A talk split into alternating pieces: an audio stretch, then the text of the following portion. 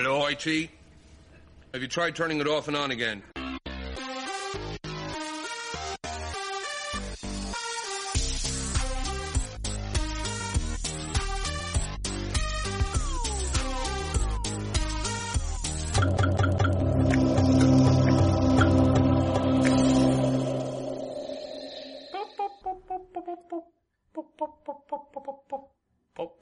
Very nice answer there.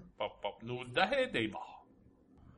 9 ژانویه 2015 خب جدا سه دو یک. سلام. امروز 19 دی ماه 1393 9 ژانویه 2015 من پیام صادری هستم.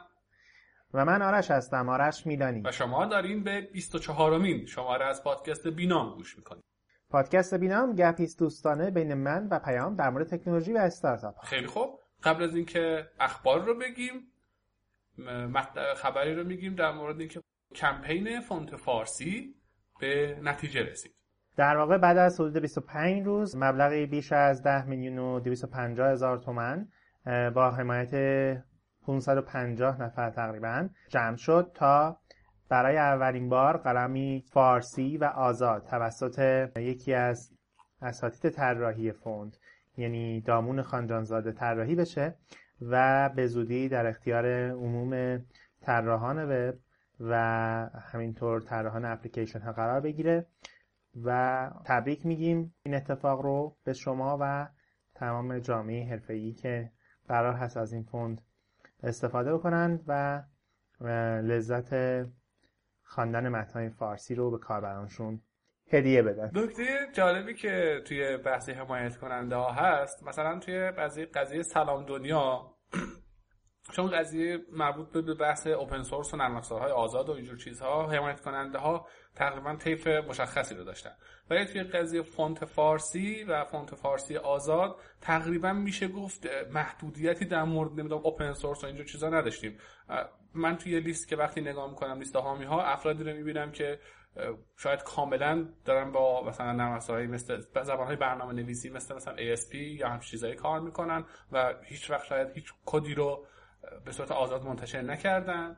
و این نشون میده که این یک نیاز برای تمام جامعه وب و آیتی و کلا افرادی که دارن از این سیستم قرار استفاده کنن بود و همه از این قضیه حمایت کردن. از همه این دوستان تشکر می‌کنیم و حمایت کردن و خوشحالیم که این قضیه به نتیجه رسید. کمتر از یک ماه در میریم برای خبر اول.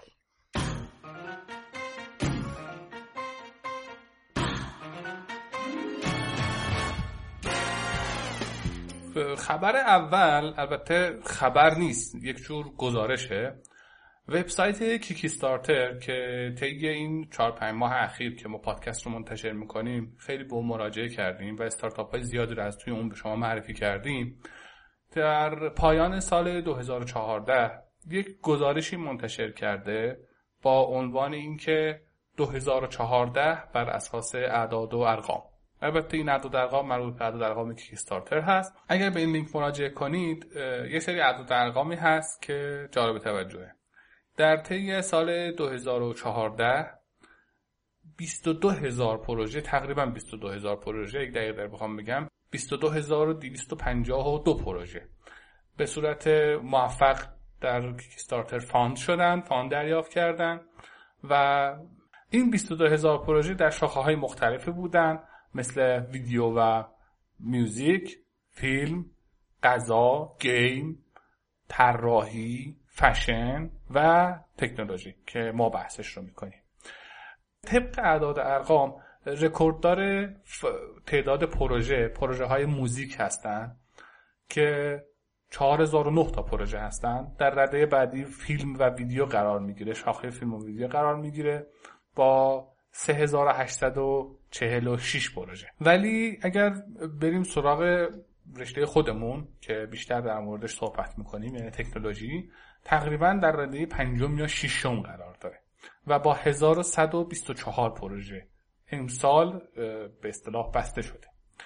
اما مقدار fund ی که انجام شده طی امسال 529 میلیون دلار fund شده که تقریبا اگر حساب کنیم میشه هر دقیقه هزار دلار Kickstarter fund می‌شد در Kickstarter fund انجام می‌گرفته و پروژه ها fund می‌شدن. اما نکته جالب در مورد بحث funding ه درسته که تعداد پروژه های موزیک خیلی زیاد بود بعد رده دوم فیلم بود و همینجوری بیایم پایین. اما بیشترین fund رو حوزه تکنولوژی دریافت کرده با 125 میلیون دلار. در رده بعدی design قرار داره با 96 میلیون دلار و در رده بعدی game قرار داره با 89 میلیون دلار. و این اعداد ارقام نشون میده که هنوز هم تکنولوژی و موارد مربوط به اون گرون هست و اگر کسی بخواد تو این زمینه فعالیت کنه باید هزینه خیلی زیادی رو بکنه. اگر اون لینکی که گفتیم مراجعه کنید یک نقشه هست که نشون میده که از هر کشوری چقدر fund شده و چند نفر funder وجود داشته. یعنی چند نفر به اصطلاح به قول Kickstarter backers وجود داشته. یعنی پشتیبان وجود داشته. با کشور آمریکایی و اروپایی آنچنان کاری نداریم. میایم دور کشور خودمون میچرخیم چون کشور خودمون که نمی‌تونیم fund کنیم. کشور آذربایجان با 100 تا funder 34 هزار دلار fund کردن. از کشور ترکیه 2522 نفر fund کردن. تقریبا مبلغ حول و حوش 416 هزار دلار. کشورهای دیگه همسایه‌مون مثل افغانستان و پاکستان کشور افغانستان 119 نفر بودن. حدود 30 هزار دلار و کشور پاکستان 250 نفر بودن حدود 123 هزار دلار. کشور روسیه هم که خب به طب چون کشور تقریبا اروپایی محسوب میشه 8754 هزار نفر فاند انجام دادن که تقریبا یک و نیم میلیون دلار این fund ها شاملش می شده یکی از مسائلی که وجود داره در مورد اینکه تعداد پروژه هایی که fund شده در حوزه فیلم و ویدیو و موسیقی گفتی که بیشتر از همه است. این نشون میده که شاید داریم به یه business model جدید در این زمینه می‌رسیم. این که business model قبلی که مربوط به مثلا فروختن فیلم و موزیک هستش رو کامل چون دیگه اون business business model کار نمی‌کنه و مسائل مثل کپی رایت نمی‌تونه اون business model رو سر پا نگه داره. ولی خب شاید داریم به یه جایی می‌رسیم که به یک business model جدید در این زمینه و موسیقی و فیلم دست پیدا می‌کنیم ولی فعلا زیاد نمیشه در این مورد اظهار نظر کرد. داشتی یه چیزی می‌گفتی پیام؟ درست دارش. نمیشه حالا این مورد رو زیاد بررسی کرد که چرایی و اینجور چیزها شاید هم امسال اینجوری بوده شاید سال بعد فرق کنه. ولی در کل حالا از اینا که بگذاریم time ای fund م جالبه. مثلا اواسط هفته یعنی روز چهارشنبه البته اواسط هفته اون طرف اون طرف. روز چهارشنبه بیشترین fund ه انجام می شده و ساعت های fund م اکثرا نزدیک های ظهر باز بیشترین fund ه انجام می شده هلوش مثلا از ساعت دوازده تا مثلا دو.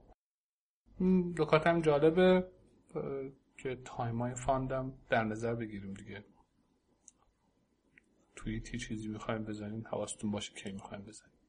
حالا بماند پیام که اگه شیشمین پروژه‌ای که در نظر بگیره که بیشترین تعداد funding رو داشته مربوط میشه به Radiotopia که مربوط میشه به همون پروژه پادکستینگ این که یه بار با هم دیگه بررسی می‌کردیم و این نشونه خوبیه. خیلی خوب. این هم یک گزارش در مورد کیکستارتر و فعالیت های یک سالی اخیر میریم که آرش خبر بعدی رو برامون از تبریز برفی بگه.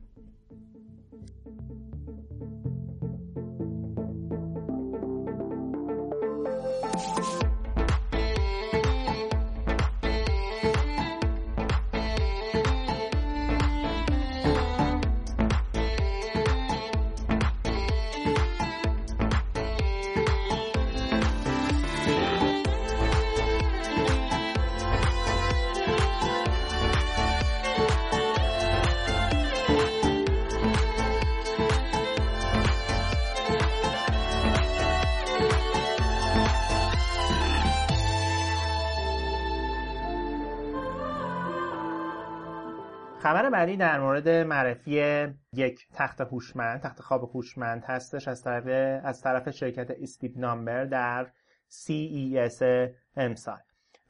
پیام قبل از اینکه خبر رو بگیم شما توضیحات کوچیکی در مورد CES می‌تونی بدی در مورد CES یا همون کانسومر الکترونیک شو که مخففش میشه CES این نمایشگاه یک سابقه 48 ساله داره. یعنی 48 سال است داره برگزار میشه. اولین بار در 1967 در شهر نیویورک برگزار شد و حدود 14 تا کمپانی از جمله LG و موتورلا و فیلیپس در اون حضور داشتن.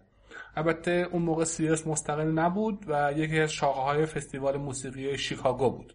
بعدها کم کم با توجه به اینکه تکنولوژی پیشرفت می‌کرد این نمایشگاه راه خودش رو پیدا کرد و به یک نمایشگاه مستقل تبدیل شد و سالیان سال داره برگزار میشه.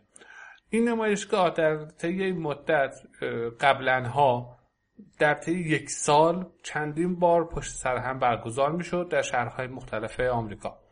اما آخرین بار یعنی 1995 چهار سال پشت سر هم در شهرهای لاس وگاس و شیکاگو و مکسیکو سیتی برگزار شد و بعد از اون دیگه تصمیم بر این شد که این نمایشگاه سالانه فقط یک بار برگزار بشه و اولین بار در سال 1999 این اتفاق افتاد. و از اون به بعد ژانویه هر سال این نمایشگاه برگزار میشه. اکثر تکنولوژی هایی که جدیدن عرضه میشن در این نمایشگاه برای اولین بار به نمایش در میان و شما می‌تونید برید و اون رو ببینید. فقط این رو بدونید که این نمایشگاه حضور در این نمایشگاه شرکت در این نمایشگاه آزاد نیست و حتما باید دعوتنامه داشته باشید. درسته مرسی پیام بابت توضیحات در مورد این نمایشگاه. در همین نمایشگاه امسال CES شرکت استیپ نامبر یک تخت خواب هوشمند رو معرفی کرده برای بچه ها این تخت خواب با حسگرهای مخفی که داخل توشکش وجود داره نحوه تنفس و ضربان قلب بچه رو در طول شب بررسی می‌کنه و حاصل این بررسی ها یک عدد هستش بین یک تا صد که هرچه این امتیازی که برای خواب شبانه هر فرد که بر روی دوشک میخوابه. میده بیشتر باشه یعنی کیفیت خواب اون بچه بیشتر بوده و بهتر خوابیده. این در زمین توشک هوشمند دارای اپ اندرویدی هستش که امتیاز هر شب رو به والدین میگه و والدین می‌تونن این امتیازها رو در مثلا یک ماه بررسی بکنن و سعی کنن با توجه به مسائلی که در روز برای بچهشون اتفاق میفته مثل خورد و خوراکشون این امتیاز رو بهتر کنن. تا خواب بهتری در انتظار بچهشون باشه در شبهای آتی. و در ضمن این دو شک وقتی که بچه نصف شبی بیدار میشه از طریق اپ اندروید به والدین اختار میده تا برن پیشش و احتمالا کنارش باشن. یکی از ویژگی های دیگه این تشک هوشمند این هستش که چراغ مطالعه داره به اضافه اینکه می‌تونه خم بشه تا فرد بچه راحت بتونه کتاب بخونه. به صورت نیمه نشسته. و وقتی بچه بزرگ شد خود اون بچه می‌تونه امتیاز خودش رو ببینه مثلا بعد از ده سالگیش و با توجه به اون رفتارهای خودش رو در طول روز بهتر کنه و تاثیر اون رفتارهای خوب رو در خواب خودش و امتیازی که از هر خواب می‌گیره ببینه. یه خصوصیت جالب دیگه هم که وجود داره اگه پیام با بچه های کوچیک خوابیده باشی گاهی وقتا از ترس هیولاهایی که زیر تختشون وجود داره خوابشون نمی‌بره.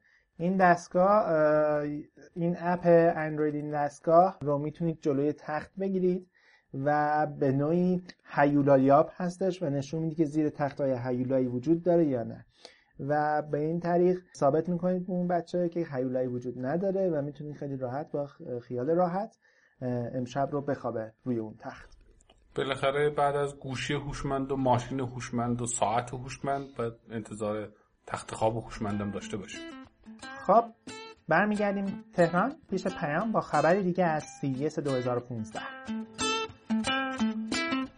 چیه رفیق تیپمون نمی‌خوره به هم نه؟ انگار که یه جورایی شما اشراف ساده این ما زاده نه عزیزم یه سری چیزا رو شما ها داشتین ما نداشتین.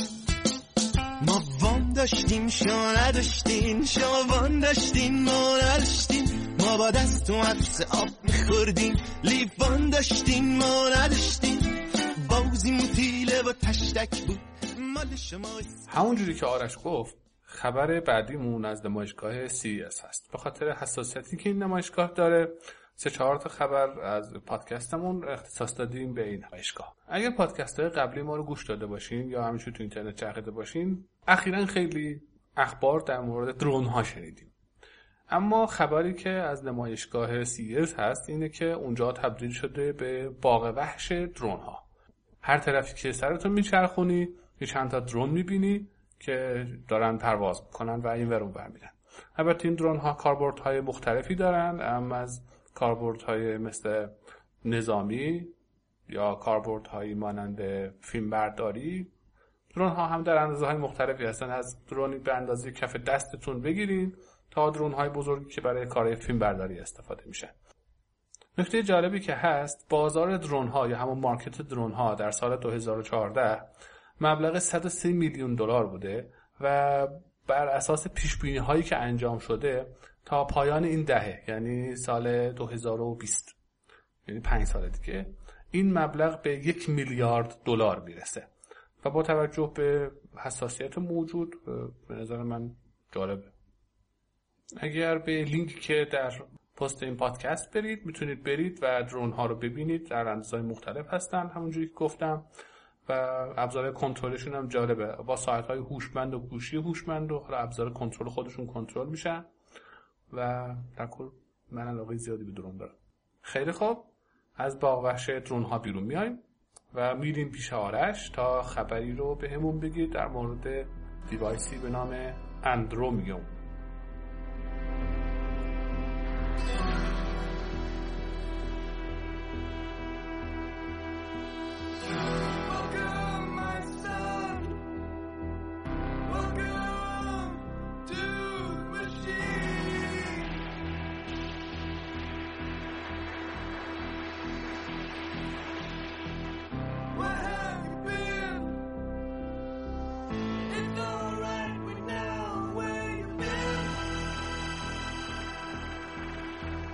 اکثر گوشی های هوشمندی که الان ما استفاده می‌کنیم دارای پردازنده ای هستن که بیشتر موقع ها ازشون استفاده ای نمی کنیم. چرا نتونیم از این پردازنده به عنوان پردازنده یک کامپیوتر دسکتاپ استفاده بکنیم خب این کاری است که یکی از مهندسانی که تازه از گوگل خارج شده و داره روی این پروژه کار می‌کنه رویاش رو داره و داره در موردش کار می‌کنه پروژه Andromium پروژه‌ای هستش که device اندروید شما رو device اندروید های 4 دو دو به بالا رو تبدیل می‌کنه به کامپیوتر دسکتاپ. به این صورت که یک dock کوچیک اندازه کف دست ساخته شده که گوشی شما از پورت mini U خودش وارد اون dock میشه. اون dock در پشت سرش یک کابل HDMI داره که وصل میشه به یک مانیتور یا تلویزیونی که کابل HDMI رو پورت HDMI رو support می‌کنه. و بعد از اون شما می‌تونید از گوشی هوشمند خودتون به عنوان کامپیوتر دسکتاپ استفاده کنید. به این شکل که یک سیستم عامل خاص به اسم Andromium OS که ترکیبی هست از رابط کاربری OS X و Windows 7 بالا میاد در اونجا و شما می‌تونید توش ویدیو ببینید در وب بچرخید کارهایی که با آفیس نیاز دارید انجام بدید و حتی game هم بازی بکنید. در ضمن device اندروید شما به طور معمول کار خودش رو ادامه میده و اگه تماسی با شما گرفته بشه به اون تماس می‌تونید پاسخ بدین و همینطور device اندروید شما داره اونجا شارژ میشه و وقتی که از این dock جداش می‌کنین در واقع 100 درصد شارژ خودش رو داره. به نظرم پیام این می‌تونه نوید بخش چیزای خیلی خوبی باشه چون که الان گوشی هوشمند خیلی داره گسترش پیدا می‌کنه مخصوصا در کشورهای در حال توسعه می‌تونه نوید بخش استفاده های بیشتر از گوشی های هوشمند باشه و جالبیش اینه که با خریدن این دیوایس دیگه نیاز نیست چیزای دیگه اضافه کنیم به خودمون. یه دونه گوشی هوشمند داریم و چند تا چیز دیگه هم اضافه میشه بهش. حالا نمی‌دونم. و همین کافیه. حالا نمی‌دونم مثلا درسته. آره در واقع همینجوری هستش و در واقع همیشه در کنارمون یک کامپیوتر دسکتاپ رو هم همراه داریم اگه نیاز داشته باشیم. خب قیمت این dock حدود سی دلار اینا هستش. الان در اگه به عنوان backer در Kickstarter ازش حمایت کنین با سی دلار می‌تونید هم OS هم dock رو تهیه کنین. در حال حاضر همینطور گفتم فقط از اندروید 442 support می‌کنه. اینکه قرار هستش که iOS در آینده بهش اضافه بشه یا نه فعلا تمرکز سازندگان این dock بر روی آوردن Andromium به device های بیشتر اندروید هستش و البته آرش من فکر می‌کنم با توجه به اسمش بعید می‌دونم این برای آی او هم عرضه بشه. فکر نمی‌کنم. شاید کس دیگه این کارو بکنه. آیفونیوم میشه دیگه احتمال ببینیم که تصمیم می‌گیرن ای آیفونیوم رو بدن یا نه این دوستان.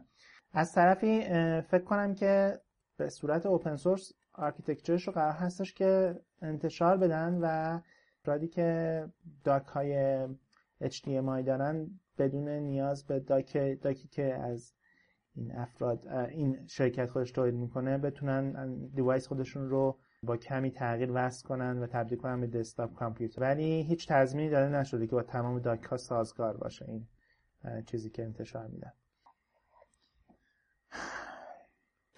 باز هم پیام باز هم تهران باز هم بازگشت به لاس وگاس و نمایشگاه CES 2015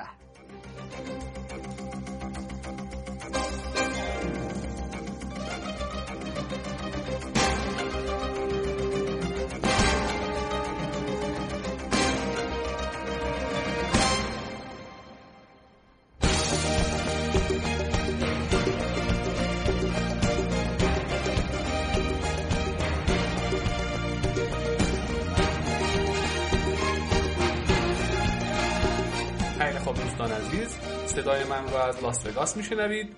ببخشید. هم هم تهران میشنوید. خبر بعدی باز هم از نمایشگاه CES هست و در مورد باتری. همه ما این مشکل رو داریم که وقتی device ما باتریش تموم میشه حداقل یه ساعتی در بستگی به device مون منتظر میشیم تا باتری شارژ بشه. اما این مشکل رو شرکتی به نام StoreDot حل کرده و باتری رو عرضه کرده که در عرض کمتر از دو دقیقه به صورت کامل شارژ میشه.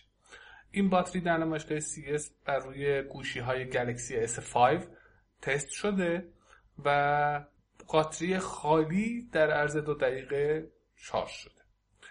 البته این نکته رو بگم که این باتری فعلا در حالت prototype هست یعنی آزمایشی هست و به این زودی ها فکر نکنم به بازار عرضه بشه. ولی سازندگان اون گفتن که این باتری خیلی گرونه و حدود یه چیزی هلوش 50 دلار به قیمت نهایی تولید شده یک گوشی اضافه می‌کنه. یعنی اگه شما قبلا یه گوشی رو میخریدین 300 دلار اگر این باتری روش بود حتما باید اون 350 دلار بید البته اینی که برای دو دقیقه شارژ شدن 50 دلار بدیم خوبه. ولی خب به پول ایران هلوهوش میشه حالا خیلی خوب حساب کنیم. میشه سر 50 هزار تومن درسته؟ درسته. آره قابلیت خوبی هستش و قیمتش هم مقبول به نظر می‌رسه. آره قابلیت خوبیه. این شرکت هم توی کار نانو هست و اگر به وبسایتشون مراجعه کنید می‌تونید اونجا پروژه های دیگه ای رو که کار کردن رو ببینید. البته اصلی ترین پروژهشون همین باتری هست که به سرعت شارژ میشه. خیلی خوب. این هم یک خبر کوتاه دیگه از نمایشگاه CES لاس وگاس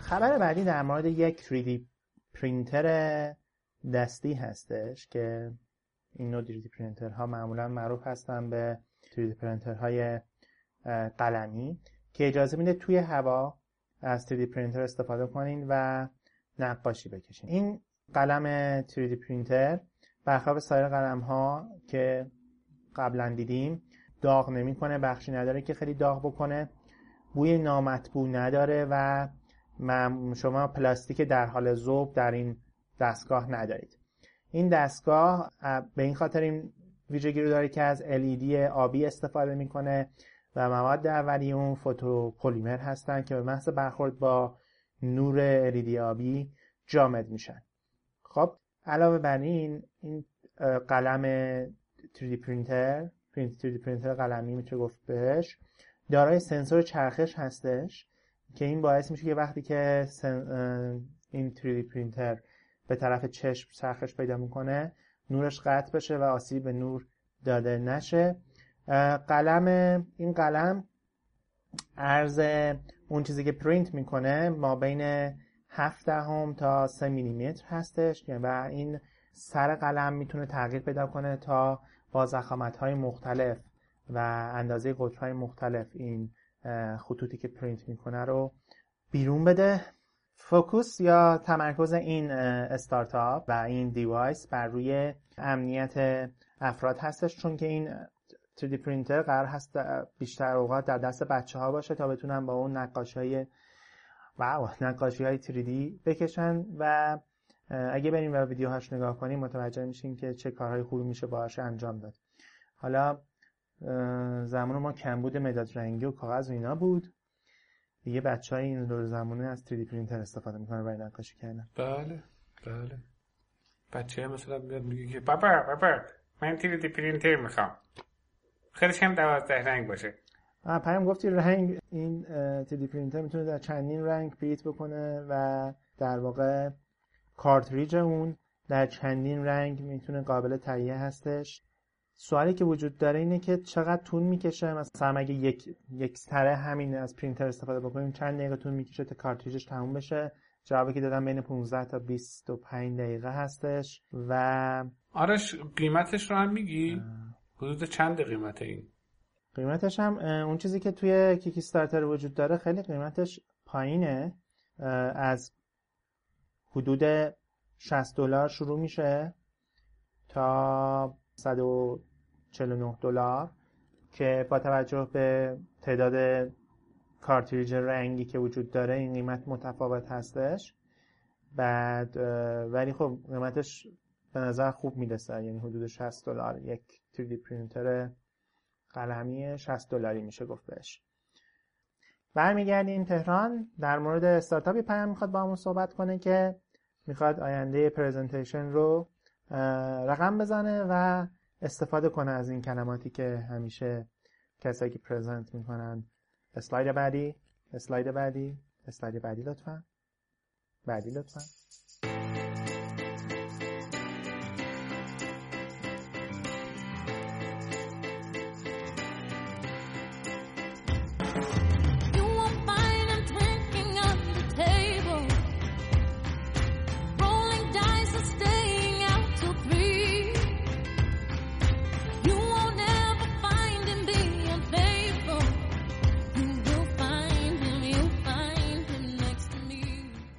قرار هست که ما در جایی ارائه بدیم و بریم روی سن و صحبت کنیم و اسلایدی هم داریم. معمولا چند تا راه حل داریم تا اون اسلاید ها رو عوض کنیم. یکی اینکه یه از این device های کوچیکی که اسلاید ها رو عقب جلو می‌کنه بگیریم. یا اینکه از اپلیکیشن یا همچین چیزی استفاده کنیم. یکی از راه های دیگه هم اینه که یه نفر بشینه پشت رول و ما سخنرانی کنیم صحبتمون رو بکنیم ارائهمون رو بدیم و هی به اون اشاره کنیم اسلاید بعدی. اسلاید بعدی. حالا یه لحظه اونم حواسش پرت شده باشه دیگه سر میشه. و این موضوع فقط به اینجا ختم نمیشه. ما تقریبا محدود هستیم. نمی‌تونیم مثلا وسط اسلایدمون یه فیلم پخش کنیم. اگه بخوایم حتما باید بریم کنار لپتاپمون. یا یک سایت رو باز کنیم نشون بدیم. همه اینها مستلزم هست که ما دست بزنیم به لپتاپ. کنار لپتاپ باشیم. یک نفر پشت لپتاپ ما باشه و ما کمک کنه. اما یک استارتاپ اومده و با قرار دادن دو تا device در اختیار ما این مشکل رو حل کرده. این استارتاپ دو تا device میده به ما.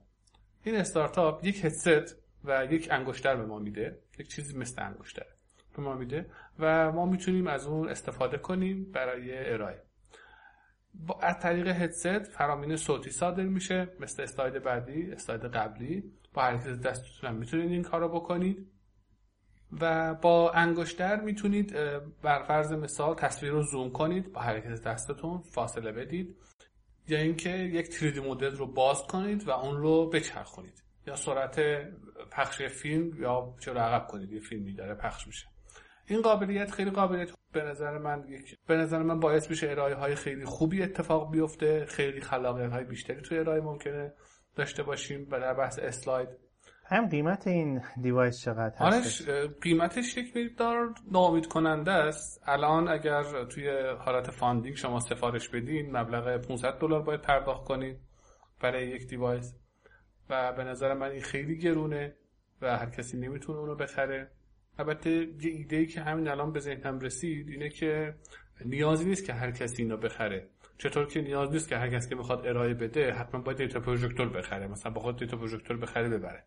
بهتره که اینجوری در نظر بگیریم که شاید بعد یه مدت این device تبدیل بشه به یک چیزی که توی های همایش ضروری هست مثل data projector و سالن های تهیه کنن بخرن و در اختیار ارائه کننده ها قرار بدن. اون وقت به نظر من قیمتش تقریبا معقوله نکته دیگه ای که هست با توجه به جذابیت ارائه ها فکر می‌کنم فکر می‌کنم به زودی ارائه با این device رو در TED Talk خواهیم داشت. یعنی خواهیم دید که این نفر با این device توی TED Talk ارائه یاد یکی از ارائه های خیلی قدیمی TED Talk افتادم که فرد مورد نظر دو تا دستکش میپوشید و بین فایل ها به صورت 3D گشت می‌زد و در مورد آینده user interface صحبت می‌کردن گفتیم اون به یادم افتاد. من که داشتم ویدیوهاشو نگاه می‌کردم یاد فیلم Iron Man افتادم. توی فیلم Iron Man که اونجا با کامپیوترش صحبت می‌کنه مثلا اینو بردار اونو بذار می‌کشه جلو عقب اینا. دقیقا ویدیوهاش همچین چیزی رو تداعی می‌کنه برای آدم خیلی خوب. این هم از یک استارتاپ دیگه. بیریم بیشوارش در تبلیغ سرد تا خبر بعدی رو بهمون به بگه.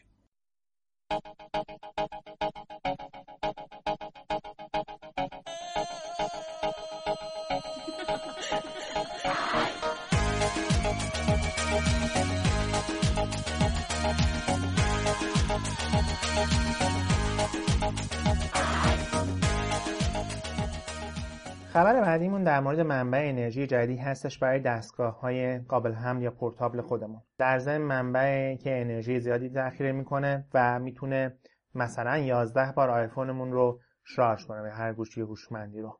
11 بار در هر دفعه که خودمون رو شارژ می‌کنیم. در ضمن اونقدر کوچیک هستش که توی دست جا میشه و حدود 200 گرم هم وزن داره در حالتی که بین 150 تا 200 گرم هم وزن داره. اون چیزی که در موردش صحبت می‌کنیم پروژه‌ای هستش به نام کرافت ورک که یک منبع انرژی بر اساس گاز هستش. شما این دستگاه رو با استفاده گاز شارژ می‌کنین. منظورم از گاز مثلا گازهای فندک معمولی هستش که تو همه جا می‌تونید پیداشون بکنید و در عرض سه ثانیه شارژ میشه و بعد از اون سه ثانیه شما می‌تونید برای مدت ها از اون به عنوان منبع انرژی استفاده بکنید و هر دیوایسی که دارای پورت USB باشه قابلیت شارژ شدن توسط این دستگاه رو داره. قیمت اون هم بسیار مناسب هست. برخلاف قیمت دستگاه قبلی که پیام معرفی کرد شما می‌تونید از قیمت 50 دلار این دستگاه رو تهیه بکنید تا قیمت های بالاتر که قیمت بالاتر مربوط میشه به تعداد کارتریج های گازی که می‌تونید ازشون استفاده کنید و هر بار شارژش کنید. البته شما نیاز نیست که از کارتریج های مخصوص خود این شرکت استفاده بکنید و از هر گازی که در بیرون فروخته میشه مثل گازهای فندکی در بیرون گرفته میشه فروخته میشه می‌تونید استفاده بکنید و این منبع انرژی رو شارژ بکنید. در ضمن شما می‌تونید این دستگاه رو با خودتون به هواپیما ببرید. از این لحاظ هیچ مشکلی نیست. به اضافه اینکه این دستگاه در بازه خیلی بزرگی از دمان قابلیت کار داره از منفی 15 درجه تا فکر کنم 60 درجه سانتیگراد قابلیت کار داره. اگر به لینک این خبر مراجعه کنید و اون رو توی کیکستارتر نگاه کنید در پایین مطالب ببینید که نشون میده که این پروژه از سال 2008 شروع شده و در سال 2011 تونستن مدل مفهومی اون رو بسازن و به اثبات برسونن که این کار میشه. در سال 2014 prototype اون ساخته شده نوامبر 2014 و الان هم در Kickstarter در مرحله funding هست. این نشون میده که این پروژه پروژه دو روزه نیست و اینجوری نیست که شب بخوابیم صبح پاشیم funding راه بندازیم. یعنی اینکه برای کارهای بزرگ نیاز داریم که اسباب بزرگی رو فراهم کنیم و بعد. با توجه پلنی هم که دارن این device در دسامبر 2015 یعنی حدود یک سال دیگه به دست سفارش دهنده های اون می‌رسه و با توجه به برنامه ریزی 8 ساله که دارن مطمئنم این اتفاق حتما خواهد افتاد. اوکی. به انتهای اخبار این شماره پادکست می‌رسیم و میریم برای بخش خارج از فقه و اصول آیتی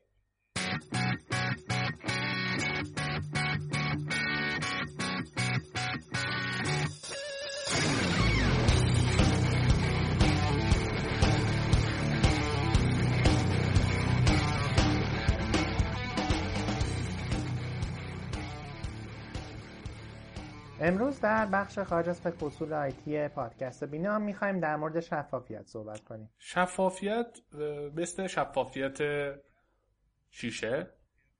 و opacity صفر درصد. در CSS transparency صفر درصد. آره در CSS مثلا. توی مثلا فتوشاپ مثلا opacity صفر درصد. بعد کریستال منظورم اون یکی کریستال شفافشه اون یکی کریستال نیست. اون یکی خیلی هم غیر شفافه. بدآموزی داره. خب برگردیم به شفافیت. منظورمون از شفافیت این بخش از پادکستمون شفافیت در مسائل مالی هست. یا به اصطلاح آمار و ارقام مالی هست. که در ایران معمولا نداریم. یعنی یک شرکتی شروع به کار می‌کنه و شاید و این یک جعبه سیاه هیچ کس خبر نداره که اون داخل چه اتفاق میفته. چند تومن امروز درآمد داشته چند تومن دیروز درآمد داشته. و چقدر سود کردن چقدر ضرر کردن. حالا شاید بپرسین خب به بقیه چه که فلانی چرا این اتفاق براش افتاده. خب پس می‌تونید دلیل بیاری که چرا باید شفاف باشه یک شرکت در مورد مسائل مالیش؟ در مورد بحث شرکت ها حالا شرکت های بزرگ توی ایران یا خارج از ایران. باید بگیم که دلیل اینکه مثلا میگن شفافیت داشته باشین اینه که واقعا مشخص بشه که آیا این کاری که داره اون شرکت می‌کنه سودآوره یا نه. آیا واقعا این کار از راه قانونیش داره انجام میشه یا نه. یا مثلا اینجور شفافیت ها زیاد وجود داشته. مثلا حتی شرکت هایی هم بودن کمپانی هایی هم بودن که درست نگفتن ولی بعدا با مشکل مواجه شدن. اشتباه نکنم. توی مباحث فکرم آیپد بود. یکی از نسخه های آیپد بود که بیرون اومده بود.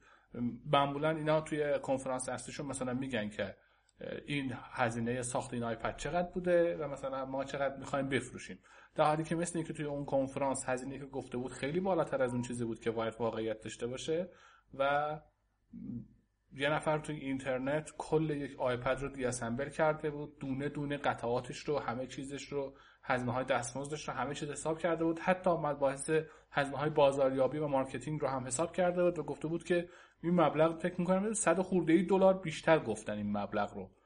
و یه جورایی این همین قضیه دردسر شده بود و یه سری مطالب خیلی زیادی اون موقع منتشر شد در موردش. دقیقا یادم نیست کدوم نسخه iPad. و یه موضوع اینه که فرقی نمی‌کنه. اونجا همین اتفاق میفته بعضی وقتا در خارج از ایران هم بعضی شرکت ها می‌خوان زیرابی برن. ولی چون رسانه آزاد دستشون هست خیلی راحت می‌تونن خیلی تحت پیگرد قرار بگیرن و اینکه با مجبور بشن پاسخگو باشن. ولی تو ایران حالا اصلا این اتفاق نمیفته که کسی پی تحت پیگرد قرار بده یا تحت پیگرد قرار نده. حالا به غیر از این در واقع یه جورایی نقطه آشیل شفاف بودن میشه محسوبش کرد. شاید یکی از قسمت هایی که خیلی خوب باشه شفاف باشیم این باشه که شفافیت باعث ایجاد اعتماد میشه. چجوری این اتفاق میافته؟ اینجوریه که فرض کنید که که شما در شرکتی هستش که تمام مسائل اون شفاف در اختیار تمام افرادی هستش که در اون شرکت کار می‌کنن. در نتیجه وقتی شما اطلاعات کافی در اختیار همه قرار میدین تصمیم های شما از لحاظ اونها هم منطقی دیده میشن و اونها به نوعی به شما اعتماد می‌کنن. و یکی از مسائلی که تو تیم ورک و کار تیمی مهم هستش همه مسئله اعتماد هستش. اگر شما مسائل شرکت خودتون رو مخصوصا مسائل مالیش رو از کارمندای خودتون پنهون کنین اونها هیچ اعتمادی به شما ندارن. چرا باید به شما اعتماد کنن وقتی شما به اون اعتماد نکردین؟ و چرا این اعتماد باید باعث بشه اعتماد نداشتن؟ چقدر می‌تونه باعث بشه که اون کار تیمی اتفاق نیفته داخل اون شرکت و اون اتفاقهایی که خوبی که از اعتماد می‌تونست به وجود بیاد به وجود نمیاد. درسته. آنش الان حالا بحث شرکته. اگه بحث رو بچرخونیم سمت استارتاپ ها یا شرکت های نوپا شرکت که نمیشه گفت کسب و کارهای نوپا من فکر می‌کنم کاربران اون سرویس یا سیستم یا هر محصولی که داره تولید میشه یکی از اعضای اون شرکت هستن.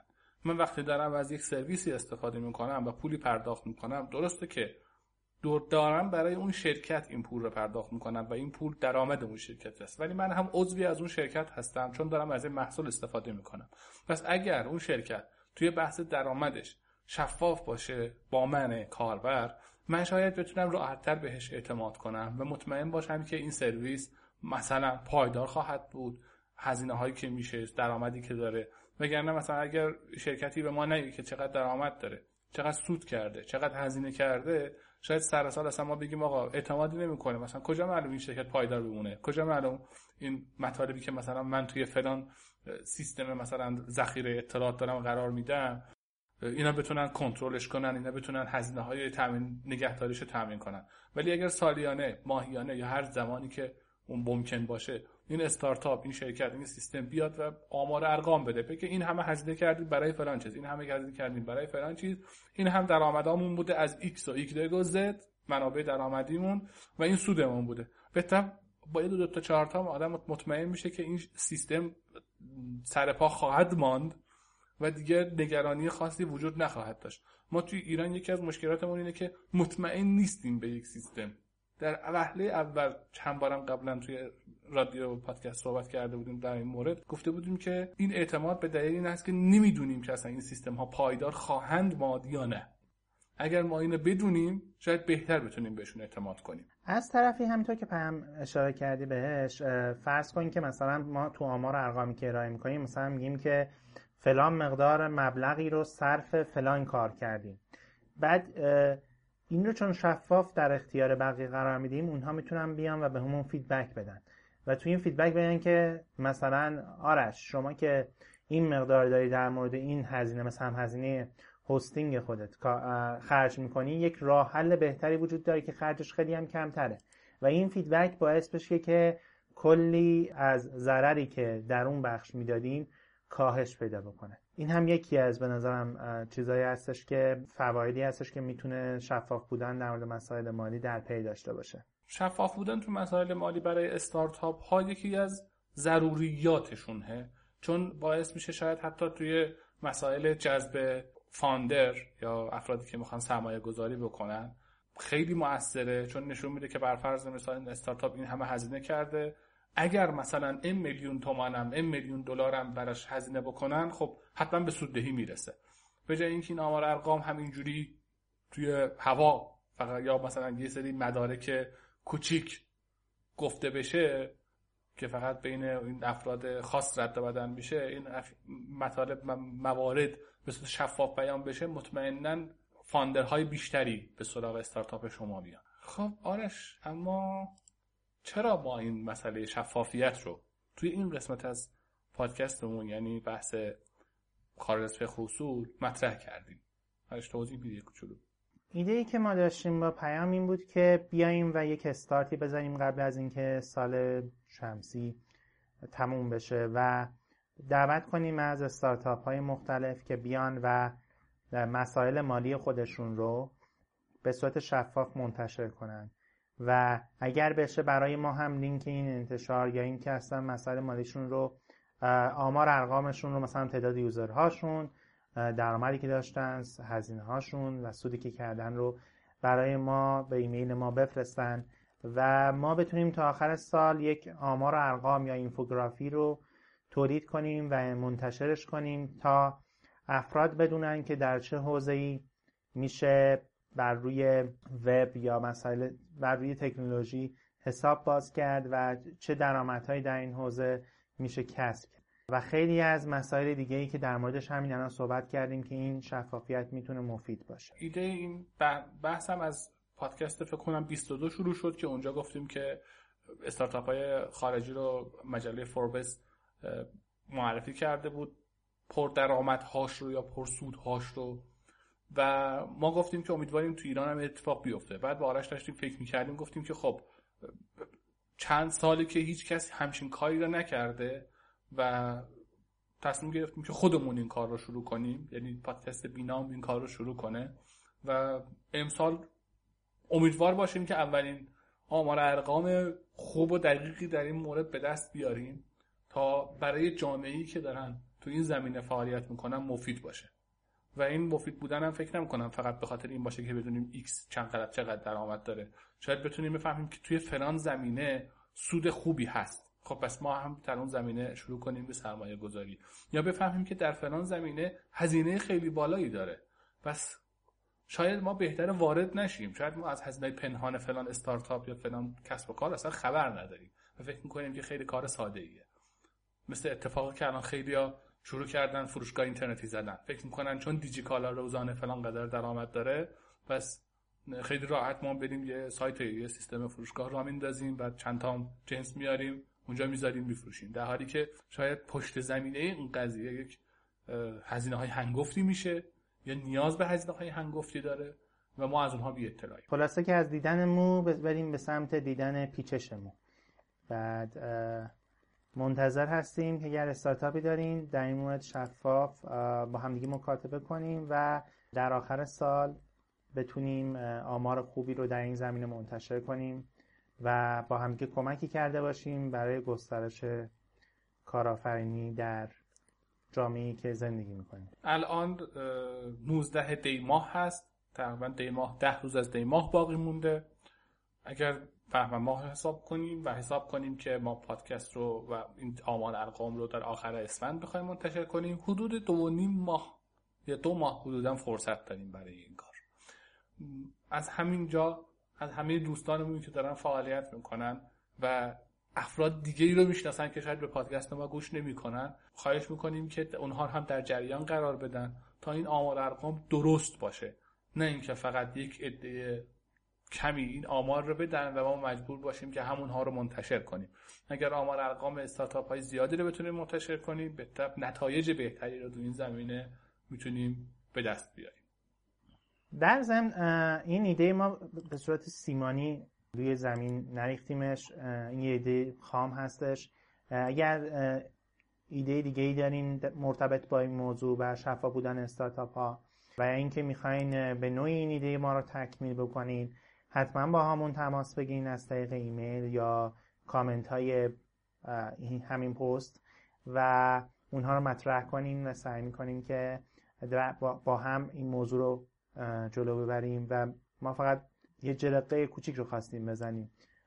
آتیش شدن این جرقه بستگی داره به کمک کسایی که این شماره از پادکست رو میشنون. خیلی خوب دوستان عزیز امیدواریم که ما رو یاری کنید و ما و با همدیگه در زمینه جمعوری آمار و ارقام موفق بشیم. به انتهای پادکست رسیدیم.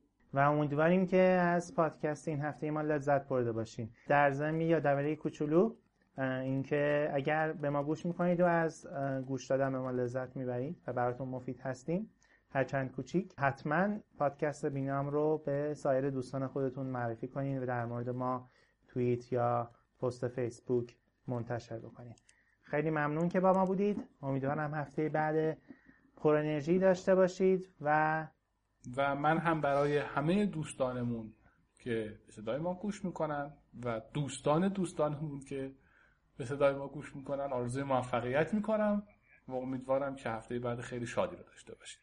شاد باشید. از موسیقی آخر پادکست هم لذت ببرید.